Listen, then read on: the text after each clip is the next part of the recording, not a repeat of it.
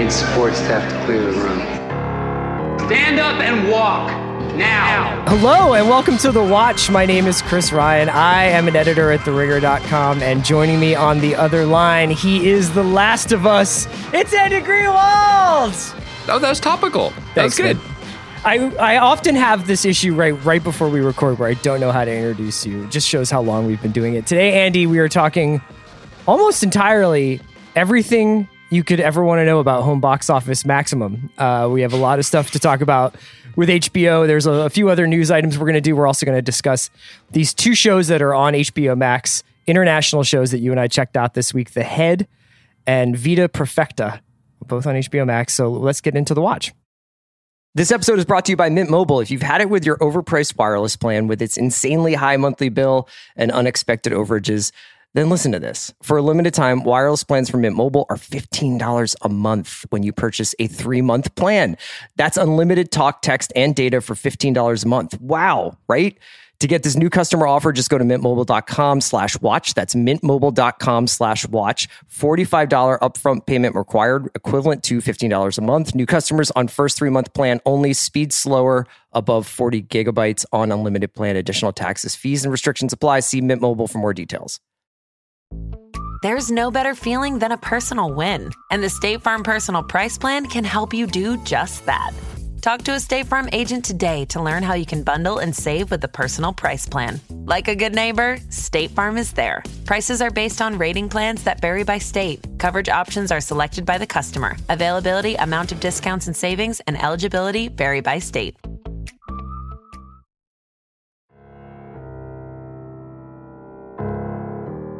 Oh my God, Andy, what, what a week of news for us this week. We have so many headlines to get to.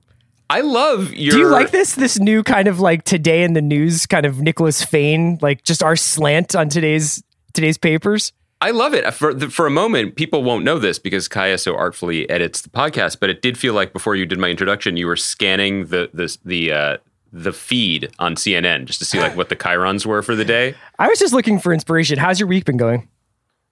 That's great. Dude, what, what what do you what would you say if I asked you that? What would I say?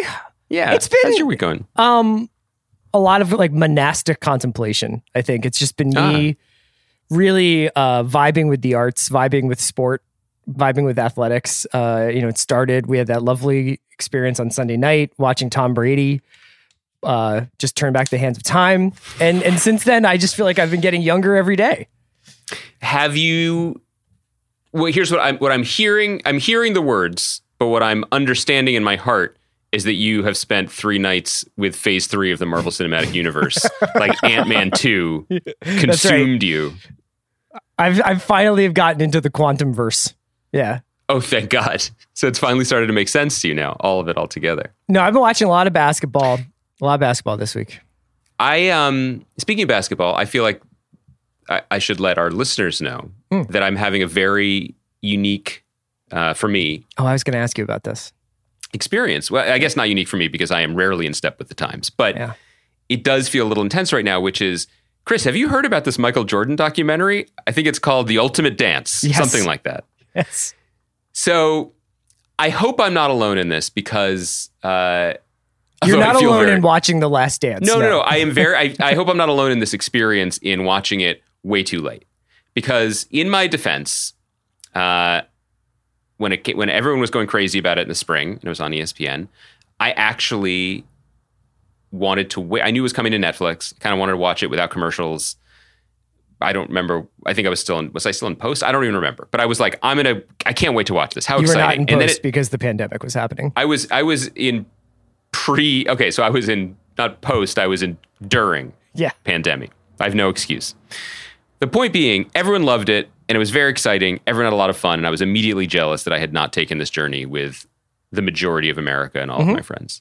Then it hits Netflix, and then I, I went into this very dangerous um, zone that I think is maybe not unique to me and might be something that happens to a lot of uh, couples with Oh, yeah, you know that, that, sure. that try to do that try to do a respectful balance of interests and things, which is not that it was a one for me, one for her situation in terms of what we'd be watching in our limited couch time. It was more that I I carried in my heart Much like Michael Jordan carried in his heart the dream of multiple championships and humiliating Isaiah Thomas, I carried in my heart the hope that this could be something that we would watch together, even though, in my offense, at no point did my wife expressed the slightest smidgen of interest in this. Right. I did that with uh I did that with Ken Burns' Vietnam War. That is even better. But surprising better than funnily enough, my wife actually watched several episodes of that show without me and took copious notes Wow. and was like, "Here, For- if you want to catch up with me, here are the notes that I took on on the Civil War." But like, it can go both ways. It's not. Sometimes you're the person who's holding the couple back. You know. Oh, I uh, that's always the case, but in this specific case, uh, so anyway, so finally it became clear we had a real, real heart to heart. That's not true. She just made it very clear that she actually had no interest, and I should feel free. And then there was a night the other last week when she had to work late, and I was like, okay, now I have something that I can do. And you know what, Chris? I'm here to report to the listeners of the watch. This is pretty good. The Last Dance is very good. It's really, really good. I'm really enjoying it. It's a little surreal to me because not only is all of this like lived experience memory in my life, Mhm. Mm, okay, not the rookie season and stuff, but like the championship years for the most part, certainly the, the, the second uh, three-peat. But that, Chris, you and I watched the majority of what I believe were the 97 finals together. Yeah. And now it's a, it's a, it's a, it's a goddamn documentary. No, the the two formative texts I think of our early relationship were Trainspotting and The Last Dance. Well, you Or mean not The Last the Dance. short, The Chicago Bulls, like the the NBA Finals of 1997. Yeah. all I really remember about the summer of 1997 is driving with you to New Jersey to buy Wu Tang Forever the day it was released Mm-hmm. and watching Jordan beat the Jazz. That's pretty much all I remember. And that's okay. That, those are really important time capsule pieces, I think. Also, life used to be a lot slower. I don't know if our younger, I don't know if our younger listeners know that, but you know, when the other thing when watching this is is it's it's a recurring theme. I think for people of our age watching a documentary about something that that we thought we remembered, you know, wasn't that that that long ago. Is that we're watching this and we're like, I had no idea about that. How could I not have known about that? And part of that is the decay of brain cells because we are now a little bit older. That's probably true. But I do honestly think part of it is there was no actual way to take in all this information because basically we were living our lives and then at like 11 p.m. we would watch Rich Eisen and Stuart Scott on Sports Yeah, and Center you and they would tell us a night- couple things Right. Right. A- and that's it. But So if you missed the Dennis Rodman story that night, you know, you might get it the next day. But it wasn't like it was discussed for 24 hours on Twitter the next day. It wasn't like anybody like nobody like me. It not not at that time, but like I I, I remember like getting into sports writing and coming to it from a mm-hmm. perspective of no one will ever read this. I'm just making myself laugh. Like that's why I'm doing like sports blogging, but sports blogging didn't exist back then. It was mm-hmm. essentially like you had like your local paper, your national paper, and ESPN, and that was it. So yeah, like you're right. All this stuff fell in between the margins. It fell in between those broadcasts. and to, to see it all put together now, I mean, I, I, anyway, you know, people don't need this. This is this is extremely indulgent to let me talk about something that's this old. But do you feel? I really uh, recommend it. Do you feel at all? Is there any part of you that's like, I'm happy that I, w- I'm having a very individual experience with this, or do you wish you had watched it with everybody else and participated des- in the like? desperately wished I'd watched it with everyone else Yeah. for for The- two reasons. One, the memes are so good, yeah, I took that personally. and yeah. well, the Isaiah the Isaiah one is my favorite. Yeah. he met the criteria for that selection, but for some reason was like I, I think about that makes me laugh just thinking about it, and then you know then you see the context and you're like, oh, I get it, it's great. Um, that's reason number one. I think the other reason ultimately is, and you and I were texting a little bit about this last night. I don't know if this was the intended goal of the 10 hour series, but it right around episode seven, which I think is probably the best episode. It's one where his father, uh, he loses his father and he retires and he goes to play baseball, which is just insane when you think about it. I guess it felt insane then, but maybe we were young and we didn't. Maybe that stuff happened occasionally. Turns out, no, it doesn't. Anyway, you reach that episode, and at first I was like, I, despite all of this time and all of this uh, intense focus on and exclusive, never before seen footage of his Michael Jordan's singular greatness and drive, I was like, I don't know this guy at all.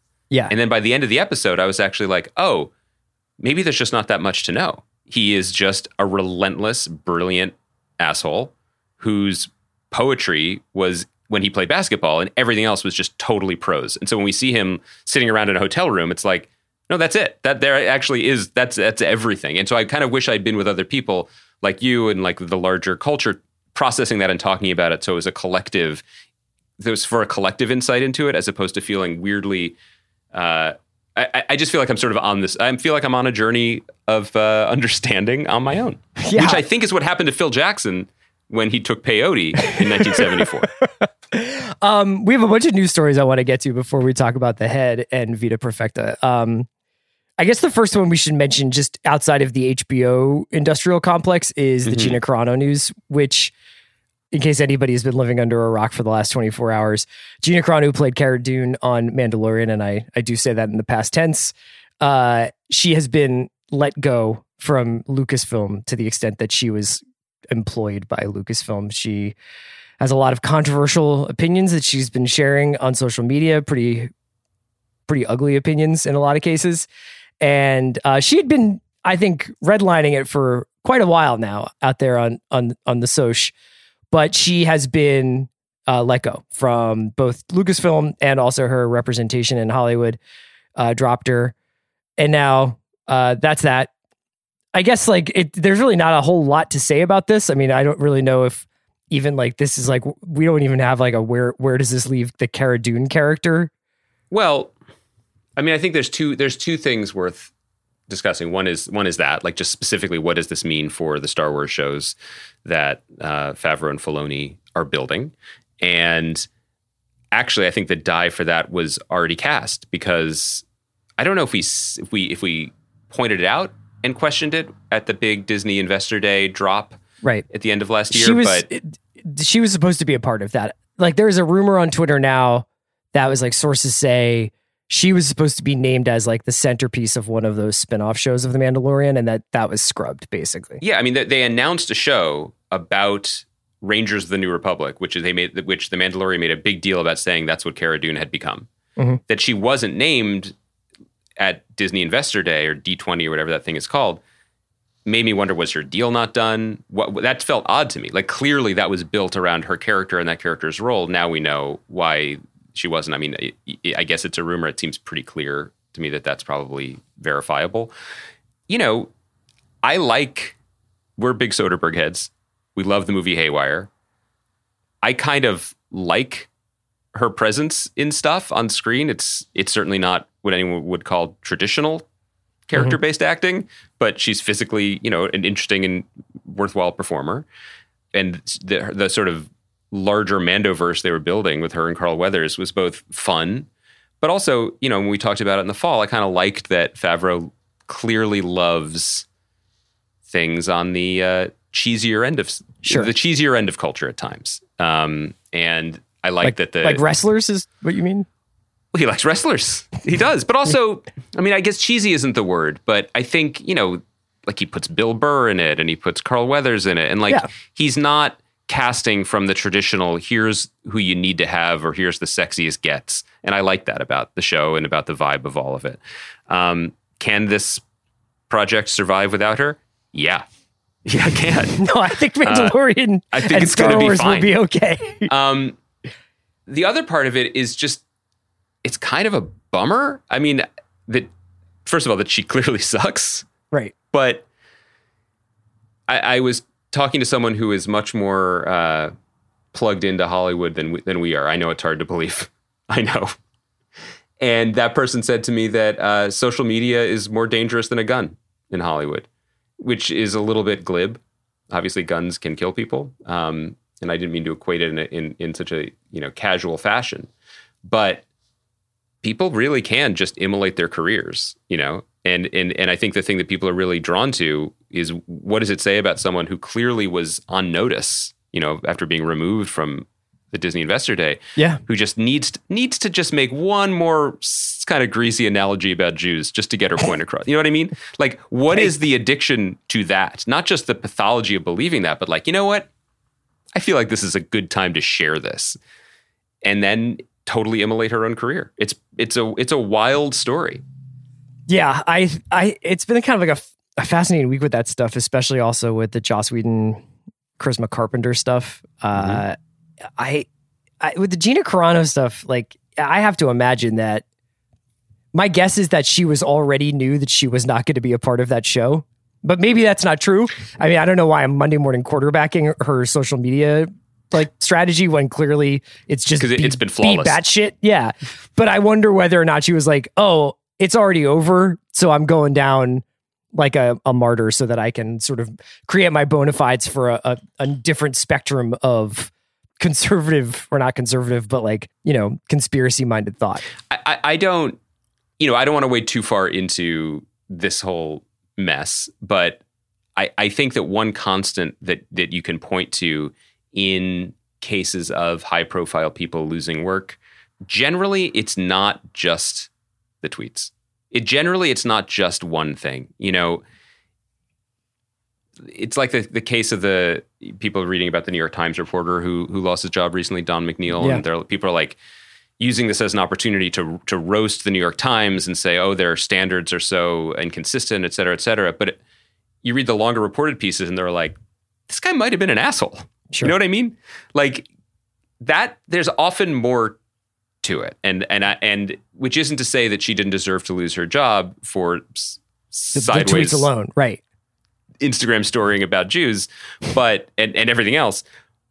But there's often more to it, and um, yeah, I think Star Wars is going to be fine. I do too. Um, Pedro Pascal, who is Carano's co-star in The Mandalorian, Was uh, was he uh, landed a pretty big role. He's going to play the lead in Last of Us, which is HBO's adaptation of this really, really popular PlayStation game. I'll read a little bit about that to you because while I would play this game, I have not. So I don't really know a ton about it. Um, Last of Us takes place 20 years after modern civilization has destro- been destroyed. Shout out to that. Joel, Pedro Pascal plays Joel, a hardened survivor, is hired to smuggle Ellie, played by Game of Thrones' Bella Ramsey, Lady Mormont, a 14 year old girl out of an oppressive quarantine zone. What starts as a small job soon becomes a brutal, heartbreaking journey as they both must traverse across the U.S. and depend on each other for survival.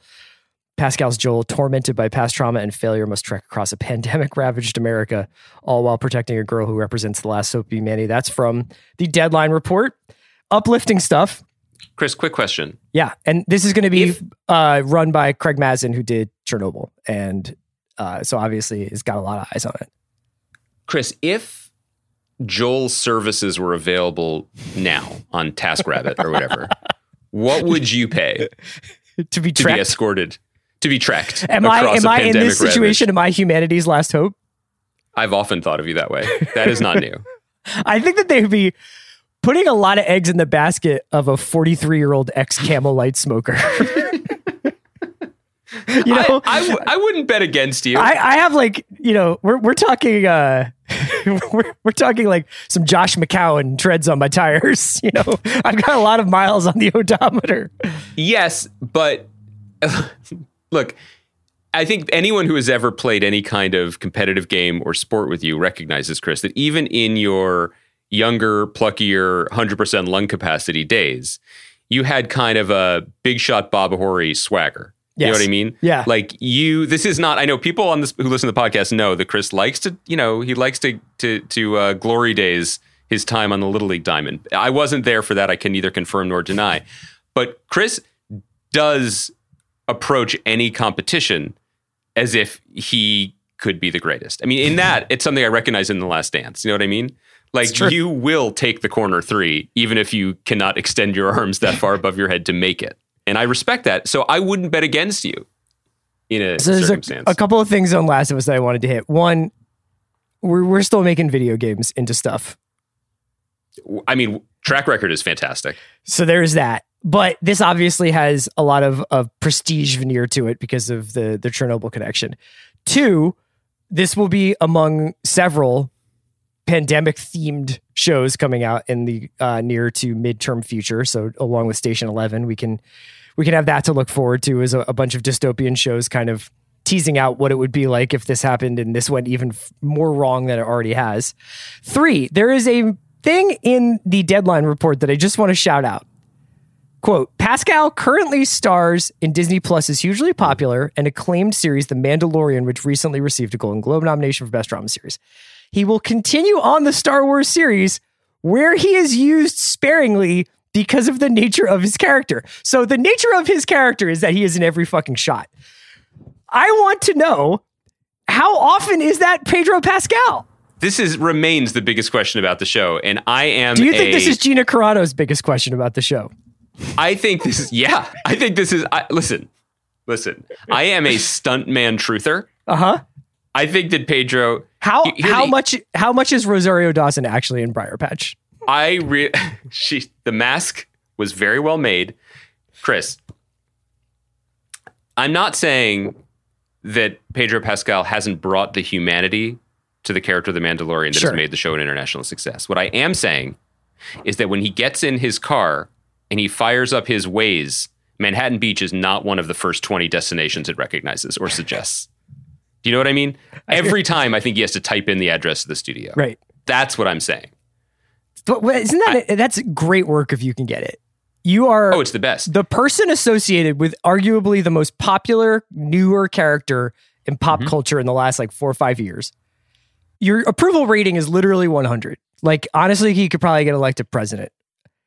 Yet he probably shows up to do five days of work a year outside of his voiceover stuff. it, it might be the best gig in entertainment right now. I'm I'm very impressed, and he continues to get all the rest of the gigs. I mean, save some for everybody else. Yeah, he's, he's also in uh, the Adam McKay movie, right? yeah. He he was in that great Wonder Woman film that Right. we loved. Um, I want to just last thing about this because neither of us have played this game. We should at least make you know say that people love this series. It is acclaimed for its um, for its writing and its script, which I think is not always It's supposed the to be like emotionally trenchant, right? yeah, like, Like really, like I think really it's moving. And I also wanted to say that, like, what's been interesting to me to, to learn about it. I mean, I'd heard about it before the TV ad- adaptation because people were so crazy about it for reasons that they usually aren't crazy about video games, like what you're saying, the emotional attachment to the characters and the story arcs. It was really interesting to me as a uh, retired video game great to see that The Last of Us is made by a studio called Naughty Dog, which back when I played video games was responsible for the Crash Bandicoot series. Oh, which you, So you were a under- big fan of, right? Uh, Sure, they're fun in the racing game, but this is basically like if Rich Hall wrote Sniglets in the 80s and then came back in the 90s and wrote the corrections. You know what I mean? Like it is this is a Wait, who's Rich Hall? he was the guy who the comedian from who created Sniglets, the made up words on not necessarily the news and he imitated Ronald Reagan a lot. that is a really, really niche joke. I would, I would argue less than five people are going to get that. But those five people are going to That- tweet about it. and I am all about engagement. So my strategy works. but I'm just saying, You, it- you, it- you and Gina, we're great. We're great. Check my stories. I got a lot of questions about what really happened you and Gina 6th. Carano reaching across the aisle. We are we are doing the Predator meme, except her arm is the size of the Predator people's arms, and I my arm is a twig.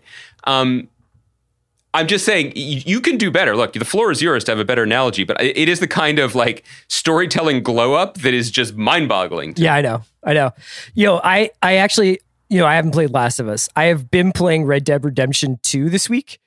And I think personally, I was ready for that level of kind of, you know, this, this is actually a truly cinematic experience. It's an immersive storytelling Right. experience. And it is that. I mean, there was some really mind blowing stuff in there. It's certainly like better than Resident Evil 2 or like Max Payne or whatever the last time I really tried Not playing better than these games. Perfect Dark. No, nothing could be. But it's funny how like so much of it is still the same mechanics of like y- Right. you can't leave this room until you find the third map. And meanwhile, like even though it looks like basically a, a scene from Deadwood, the guy is like, "Come on, Arthur, why are you straggling?" And you're like, "Cause I can't find this fucking map in this cabin, and it's gonna take me 25 minutes." That interests me a lot because as longtime listeners of the podcast know, I'm terrible at video games. Don't do them right because I'm a real stickler for, you know, I like to play the game the right way. Yeah, you know what I mean? Right. Unspo- like the, all those unspoken rules of baseball, I follow them. You're And the so St. Louis play- Cardinals of video games. Thank you. Thank you for that. Um, beloved by my fan base. And when I would play our generation's version of immersive games, which is like, I guess, like Phantasy Star 3 or whatever on the Sega Genesis, the goal is always the same, right? Solve the puzzle, make it through the maze, beat the monsters, and then whatever. But I would go into the town, and the only thing you're supposed to do in the town is like get the book and buy a sword. And I'd be like, I wonder what that man has to say. Can't leave until I talk to him. And the guy would be like, I heard tell once a story about elves. Would you like to hear it? And I'd be like, Yes. You were on like a Straight Talk Express. This is I'm listening to my constituents. Also, this is extremely only child shit. Where I'm like, the seven people in this frozen elvish town are the only people I'm going to speak to today. I know. I know. So I really better. So, so You you're telling playing me, Mortal Kombat, being like, "Can we reason with you?" I, I played Mortal Kombat for the articles. I when I hear about these new games, which are also like you know completely immersive worlds, I don't think I could handle the pressure of these people actually talking or being played No, by on like this, you know, on this game, you're played- supposed to. On this game, you have to bond with your horse, and I'm like, how often? How often do I have to like pet him? like, like they're like, oh, read. We spent six months reading Lonesome Dove. You should know this stuff. I know. I really should. Yo, I don't really like animals. Don't really make it out. Like they, they're secondary in Lonesome Dove. They like their horses, but as we may Yeah. know from some sequels, the Lonesome Dove horses have have a little bit Yes. of blood on their hands. I do think, you know, and not this, you know, this might get us in more trouble than Lena Dunham got for, you know, having a dead cat corpse on her new show, which I read about also was a big scandal. She didn't kill the cat, by the way. We're not.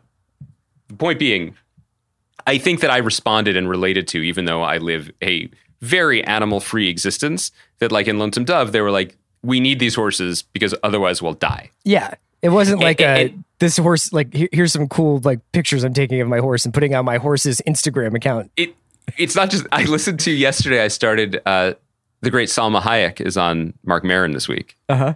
and for some reason they immediately are talking about horses. I, I mean, it's just Was he was he like who was your crew going up? And she was like horses.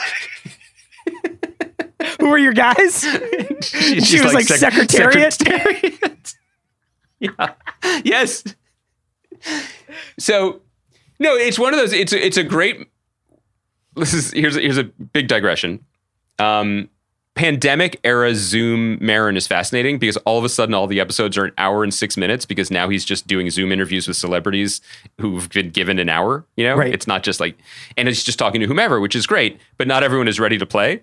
So he gets on the Zoom with Salma Hayek. He's like, "Hi, Salma. What are you What are you drinking?" And she's like, "Oh, this." And he's like, "Yes." And she's like, "This is lemon, cayenne, and maple syrup." And he's like, "Why? Will it keep you from getting COVID?" And she's like, "My God, no." You know, like there's she's just not she's not getting it. But she starts talking about horses, and he's like, she's like, "I used to ride horses very much, very often, but Does now she I, not I, know that she's on Maron's pod? Like, does she think she's doing Access Hollywood or something? I think she's probably a, a, a fun person, but you know they're on Zoom. She's in Sure, London. yeah, she said she didn't yeah. sleep well that night. I mean, look, there was a lot going on. I don't need to tell you the whole thing. Feel free to listen to it. You know, everyone. But, but the point being, she says first she says that her eldest stepdaughter is moving to France to represent the national French, like the French national team in the steeplechase, like horse horse shit. Isn't she is. married to like the uh, like a French trillionaire? Yes. Right. So this started to make sense. But then she's like, um, he's like, oh, do you ride horses? She's like, they're beautiful animals, but I don't anymore. Then she's like, well, I have intermittently over the last 25 years of movie work, but that doesn't count. We're like, okay. And he's like, why not? And she says, because she was asked by a friend to break a, hor- a wild horse for him. First of all, obviously no one would ever ask me, but I'm a little slighted that I've never been in that situation. You know what I mean? I've never, my life has never reached a point where I've been with a group of guys and one of them is just like, hey, you coming you- to the birthday party on Sunday? Yeah. Did you watch the game? I did. Sorry to bring it up this way, but I need someone to break a wild stallion for me who's free. So Salma agrees to break the horse and she says that she rides the horse a little bit, but she mm-hmm. knows it's crazy. It's a crazy horse. And the horse is going so crazy, it's trying to slam her into a wall to hurt her. and oh, everyone is saying, Salma, jump off the horse. You must leap from the horse. So so Marc Maron's like, "What did you do?" And she says, why are people talking like that? Leap I- from the horse, Salma. I think this is how people talk in the horse world. Okay. Like I think they speak very formally. And so she leaps from the horse, and then apparently the horse then tried to finish the job and kill her. and so since then, she hasn't ridden. No, until on the set of The Eternals, she had a healing experience. That's good. Thanks, But- Chloe Zhao. All of this is to say, Chris, did you know horses can come after us? yeah, of course, thought- man. I don't know. And if they did in Lonesome Dove, they would be like, okay, you're no longer a horse, you're now dinner. I feel like we laid down a tougher line. I know that was also the policy on set of HBO's Ill I was just going to make a luck joke. Hey, uh, But- one more HBO news bit before we Yeah. move on to uh, the shows we wanted to discuss this week.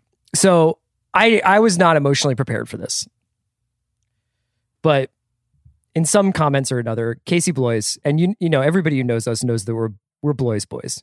We believe in Casey. We believe in the choices he makes. But he kind of he he just went off script and was like, yeah, you know, I'm talking to some new writers about possibly oh, redeveloping, rebooting True Detective. Some new writers. Not the Ojai kid.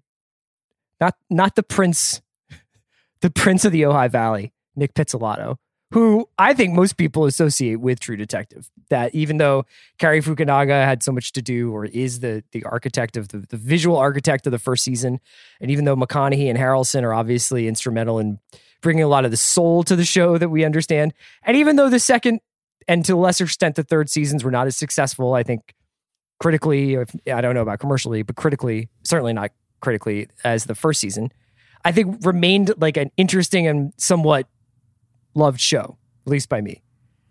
So, what do you think of the idea Mhm. of HBO saying like, "Hey, we've got this thing that people, if you put True Detective at the beginning of a mystery, people will watch that mystery." But going out to people, apparently Sam Levinson, uh, the director, writer, director of Euphoria, and some other people about um, about possibly rebooting the show. First of all, I'm really into these nicknames. El Rey de Route 33, Yeah, the the Baron of Bart's books. Father I- John Pizzi. I that's that's even better. That off the dome. Yeah, I just, I mean, when Nic posted that Instagram photo of him shirtless, smoking a cigar, I think it showing off his cigarette. pecs and like as many, right? And he was holding a lot. He's like a fistful of scripts. yeah. I can't believe one of them wasn't Yeah. True D four, but. Uh, Well, I'll get to I- that in a second. this might rub you the wrong way, Chris, but this is a great idea. And this is absolutely what they should have done probably a while ago, and what they should be doing.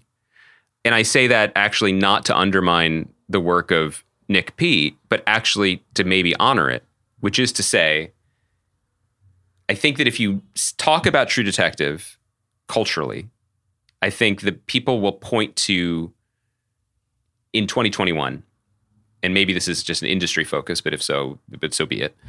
It is less about the writing and the the the genre and the content, and it's more about its two biggest contributions to where we are now in terms of television. One is the directorial cinematic experience of Mhm. having a, a film director step in and and really put a footprint on something, which obviously began to take you know, flourish as a trend, and even as an expectation Yeah. in a certain level of prestige TV. And two, the stars. It was the one where it's like, wait, these guys are going to do something like this, and then Yeah. now everybody's doing something like this. And I think lost in that is what was to me the most compelling thing about the first season and about the project overall, which is we are going to do something noir. Like we are going to we are going to get pulpy. We are going to do justice to the great American tradition of the regional uh, crime story, the detective story. Mhm. And I think it still remains really exciting to me the possibility of, you know, of of bringing in people. And this is where it's key to me. Like I, not to, I don't know Sam Levinson at all. And I, I don't mean I don't know him as a filmmaker, which I'm not that familiar with. I mean, I don't know his personal taste, but I mean, I think the key is bring in people who fucking love this stuff. Sure. You know what I Yeah. mean? Who just live and breathe this type of storytelling and then give them the keys to a very well oiled, well furnished machine that HBO can provide. And so rather than going to a flashy established person, I would I would be going in the Rolodex and calling our friend Megan Abbott for example, mm-hmm. who's a great noir novelist and and and a, and a TV writer and producer now herself. What about the Megan Abbott Karyn Kusama season of True Sure. Detective? Sure. You know what I mean? Or or get Walter Mosley or someone who loves Walter Mosley and Carl Franklin and do a season. Or you know more more um, these won't move needles in terms of name recognition, but people like Michael D. Fuller who created or co-created Quarry Yeah. which I adored.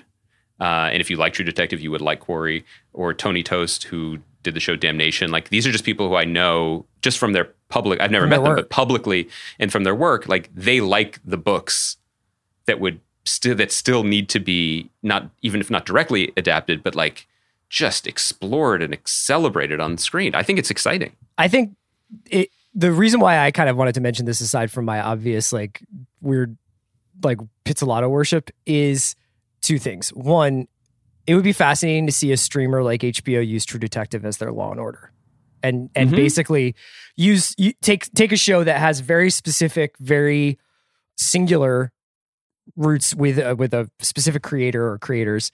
And then just basically open up the doors and say, hey, you want to do True Detective New York? You want to do True Detective London? You want to do True Detective Texas? You want to do True Detective Portland?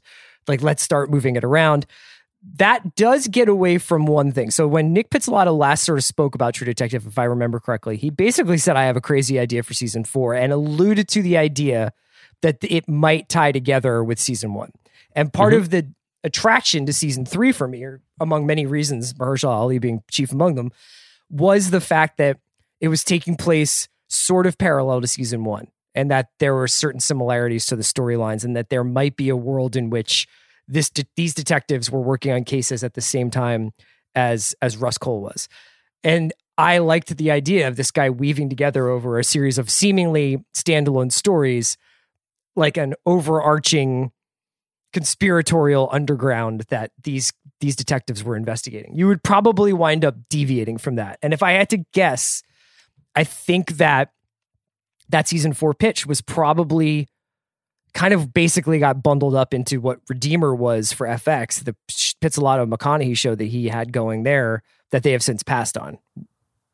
Yeah, it- Like a lot of the energy that would have gone into that or whatever. But it's essentially a book about like a, you know, like a, a disgraced preacher kind of um, roaming Texas and solving crime, right? Um, sort of.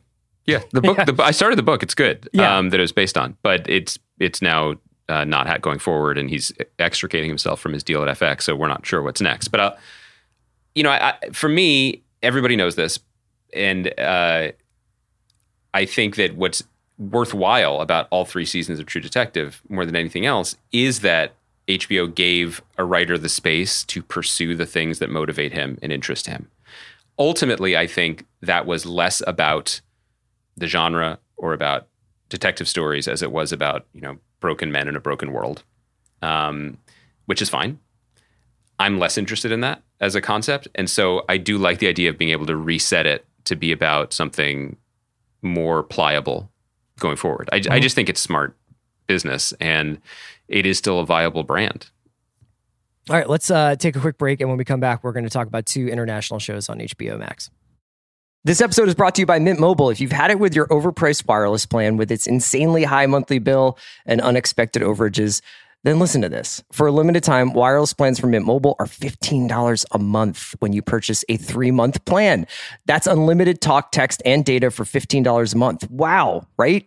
To get this new customer offer, just go to mintmobile.com slash watch. That's mintmobile.com slash watch. $45 upfront payment required, equivalent to $15 a month. New customers on first three month plan only. Speed slower above 40 gigabytes on unlimited plan. Additional taxes, fees, and restrictions apply. See Mint Mobile for more details.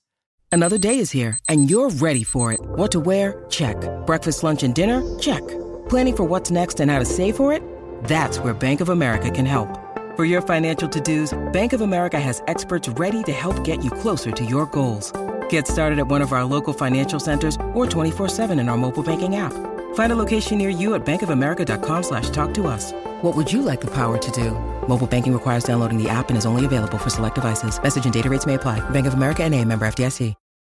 Three great words free fries Friday, especially when they're used in that exact order. Get a free medium fries with $1 minimum purchase. Valid one time on Fridays at participating McDonald's through 12 24 excludes tax, must opt into rewards. When you need mealtime inspiration, it's worth shopping Kroger, where you'll find over 30,000 mouthwatering choices that excite your inner foodie. And no matter what tasty choice you make, you'll enjoy our everyday low prices, plus extra ways to save, like digital coupons worth over $600 each week. You can also save up to $1 off per gallon at the pump with fuel points. More savings and more inspiring flavors make shopping Kroger worth it every time. Kroger, fresh for everyone. Fuel restrictions apply.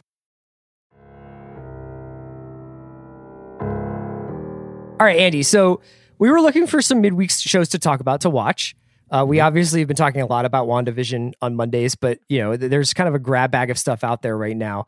One of the funny things that happened though is when we were, you know, I was looking on Twitter and a couple of people had talked about how they were getting into this show, The Head, on HBO Max, and there's been a kind of uh, infusion of international stuff on HBO Max. The Head, Vida Perfecta, which we're going to talk about as well.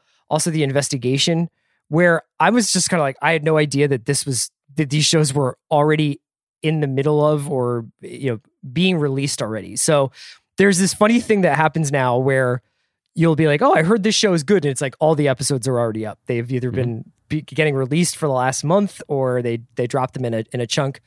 Um, let's talk about the head first. So the head is essentially very knowingly a Agatha Christie meets the thing story set at an Antarctic science expedition. Uh, this this uh, expedition called the Polaris, and it's essentially a science expedition gone wrong. Something has happened out at this uh, base during a uh, the long winter when there's no daylight for six months, and the sort of relief crew has shown up to try and figure out what happened to these people uh you know i don't want to give away too much but like all of which are all of whom seem to be dead or missing and there's one living witness t- sort of describing what's going on. And you know it is the most international of international co-pros. If somebody was like i think i was talking about this last night with sean fennessy and he was like is it english language or foreign language or subtitles? And i was like it's Yes. in this weird language that i almost call borganese where people are speaking Swedish or Norwegian, but then will often break into yeah. English, yeah, Danish, or and then they'll break into English for like half of a scene. It- yeah, I, I think I, I'd put it this way. Like I, I was listening, as one does now, to like an epidemiologist on NPR talking about what makes this particular pandemic Your different media than diet past is ones. so much healthier than mine. Like you're like, I've watched The Last Dance and listened to WTF and NPR, and I'm just like, I'm playing Red Dead Redemption 2 and watching the fucking Hornets play. I would do anything to trade places with you. I think everybody knows that. Um, and they were like, what makes this pandemic different than previous ones, or in terms of how we can recover from it? And the answer basically had to do with globalization, how we are, the world is actually quite small in terms of travel and commerce. And so you, you cannot just fix it in one place. You have to fix it everywhere, or it will be everywhere. And couldn't help but think that the head is one of the one of one of the products the non-viral products of this world because Okay. I, I it's it's kind of incredible. It is a Spanish slash Japanese co-production. Okay, it was made by HBO Asia and Hulu Japan Yep. And they shot it in the Canary Islands and in Iceland. in the Canary Islands of Spain and the uh, exteriors in Iceland. The cast reminds me of like a hospital cafeteria in that it's just like Tuesday, Tuesday is taco day. And then Wednesday it's like Swedish meatballs because everyone in the kitchen is fucking bored. Right. You know what I mean?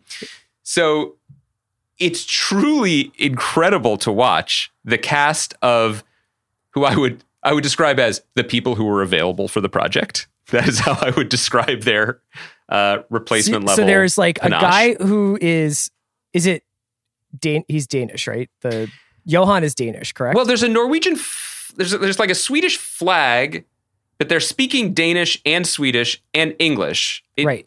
Like they're like it's really confusing. I don't want to get too far afield, but there's like a guy named Nils who seems like he's from Brooklyn. Like I, I don't really understand a lot of it. There, the the main character ostensibly is is Maggie Irish, the the young doctor who's I think she's Scottish. Scottish. Okay, I think she's Scottish. Um, could be our, Irish. confu- our confusion is is well founded. Obviously, like there are a lot of different flavors getting thrown at you at once. I think I do think they. Sh- I like. I'm enjoying watching this show, Me too. but I do think that the Brexiteers showed this on BBC Two the night before the vote, and that's why they left. this is why Sunderland fell. Here's the thing. I do think so. uh, here's the reason I like this show is because it's pulling a Broadchurch where they're doing uh, each episode has basically a red herring.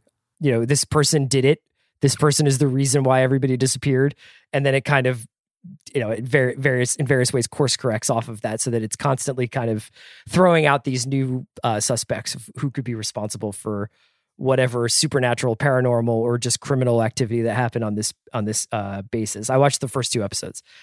The other reason I like it a lot is because I really like Antarctic science ex- expedition stuff.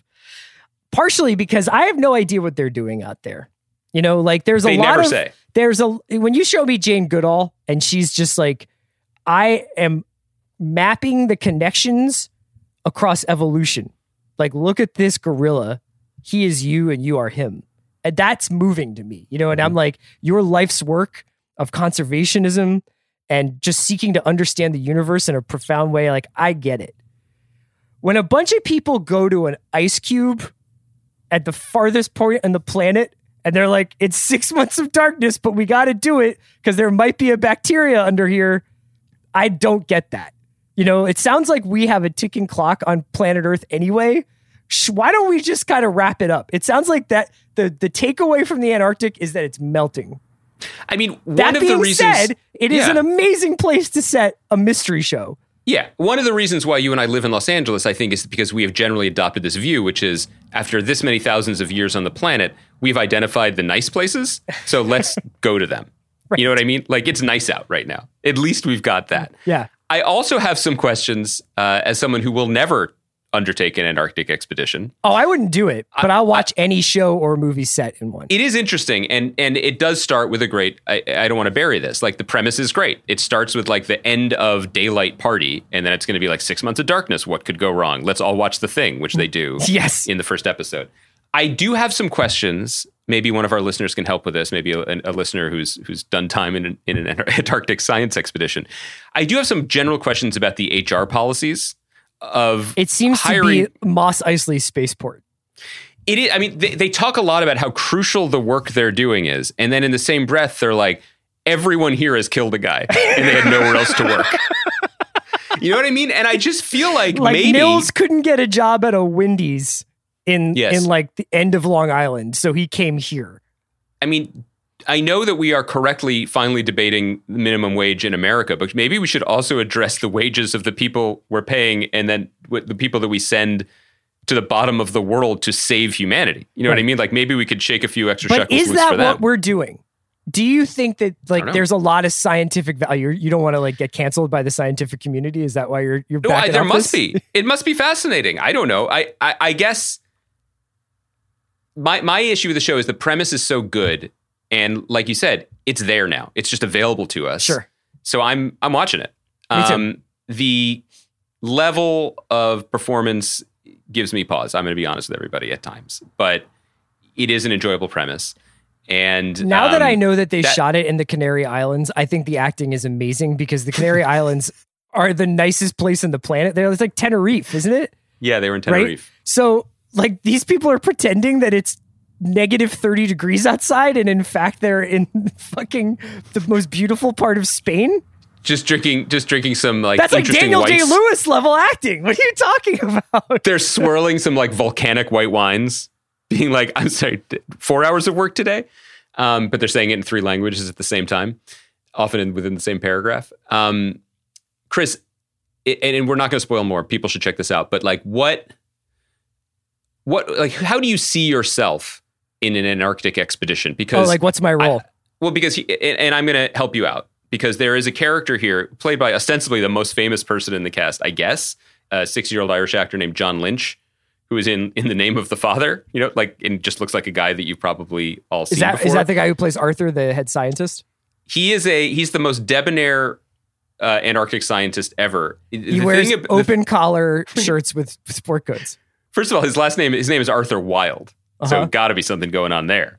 But this is a dude who's who's just like I know I know all of us have really reconsidered our uh, work from home wardrobes during this challenging year, and maybe we're wearing like pants with drawstrings instead of buttons now, or whatever. Yeah. My guy just effortlessly goes within seconds from full body parkas in negative 40 degree wind chill to instantly dressing like my dad the time we went to the North Carolina coast in 1984. He only wears window pane blazers inside a science station with a snifter of brandy. His le- he is seated with legs crossed before any of the other characters even have a moment to say in flawless what I imagine to be Danish, we cannot put him on trial without a jury. Like the, the, it is so baller. And so obviously that is my expedition goals. Uh huh. Like I I know we are at the bottom of the earth in an endless night, but you still got to keep it fucking classy. That's me. But are you, Chris? Are you the Nietzsche reading Spanish speaking cook? Is that you? Are you the axe wielding Brooklyn barista? Like who are you in this expedition? Well, in terms of how I would dress, straight Chas Tenenbaum. Like as soon as I get there, it would be tracksuits for days. Like I and different tracksuits every day. Like I think I would really, I would wear like a, you know, full Liverpool away kit some days. I would Yes. probably, you know, I would, I would, I would, I would dress like Rakim in the on the cover of Follow the Leader sometimes, but I would never wear anything that wasn't like tearaway, you know, just the zip up windbreaker kind of stuff. Um, I would also use, I would, I would heavily, heavily, heavily invest myself in becoming as much like Kurt Russell in the thing as possible. I'm not saying that one should watch a show like this with an eye for exacting realism. That's not what it's about. But when you have a program where in the early episodes they make it very clear it's a plot point that each member of the expedition is allowed five minutes of shower a week. Yeah. And then you have one character dressing like Bartles and James, and another character, Maggie, who you mentioned before, dressing like every paralegal in Manhattan circa 2009 with like a v neck sweater over a J. Crew button down. Yes. I just feel like we're focusing on the wrong things. The one dude, the Japanese dude in there, Aki, he's yeah. just wearing a hoodie, and it's not a particularly nice hoodie. Like, in that, I respect. Yes. Um, let's quickly go through Vida Perfecta. Do you want to handle the introduction to this one? Yeah, just to say that this is where where we're at with television right now, and I think it's really noteworthy and interesting. Um, on the one hand, we're kind of in a fallow period. These are both on HBO Max, by the way. I think I Yes. mentioned that already. the big shows that we are us- used to talking about are either you know on the runway still or in production or out of commission or delayed or whatever but it's not like there's nothing out there and what's incredible about the streaming services and their bounty of co-pros and international programming is that you can fill almost every hole that you want out of your nightly television with something that's out there and uh, vida perfecta i've just started it so we're, i think maybe we can revisit it Mhm. but it is a very well made very entertaining, very compelling kind of dramedy about three women in Spain at different points in their professional and personal life and sexual life and occasional dipping your finger into MDMA life, which, you know, is super entertaining. And it's just been interesting to watch.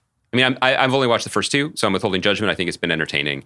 But it is really com- interesting to see the way there's a certain international language and not Esperanto about the art we're consuming right now. Uh-huh. In that the and I think that's probably a good thing. It's not just that the concerns of these three women of a certain age in Spain um, match up in a very very uh, compelling and familiar ways with the the wants, hopes, frustrations, and desires of women we've seen in American TV shows recently.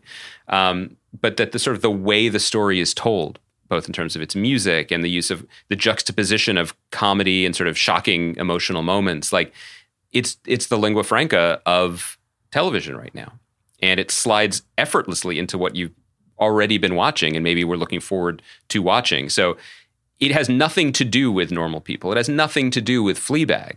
But if you liked those shows, you might find something to like here too. The thing that I would say, and I'm saying this both to the listeners and also to uh, the people who actually do the coding on HBO Max, please don't default it to the English dub. There's a button on HBO Max before you hit play on the series that will say what language it's in, and you can click on that and you can flip it. And it's odd to me that it it's trying to get us to watch it with a That suboptimal said- English dub. That being said, to Casey Bloys, I say this: Mm. I volunteer to be a dubbing artist. Oh my god. I would like, I would love to dub the the dialogue from Vida Perfecta. I think I'd do great work for that. considering that the opening scene is both about uh, long-term um, Mortgage rates. mortgages Mhm. and uh, really the nitty-gritty of anal sex, Yes.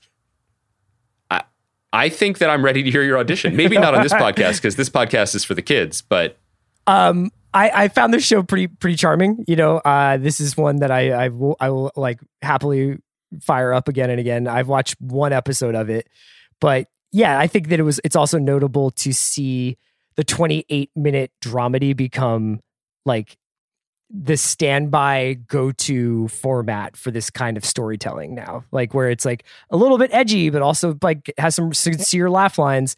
But like this is this is where you want to fit that in. Rather than doing a 45 minute to 55 minute to hour and 2 minute like sort of soapy thing you're to kind of cram in a lot of of stuff into these shorter bites Also, you're going to take certain things that became familiar to us from the 80s and 90s rom coms, like in the opening episode where the character Maria, who is both discussing both mortgages and anal sex, and making like an exasperated "How can this keep happening to me?" face because Sure. her life's falling apart.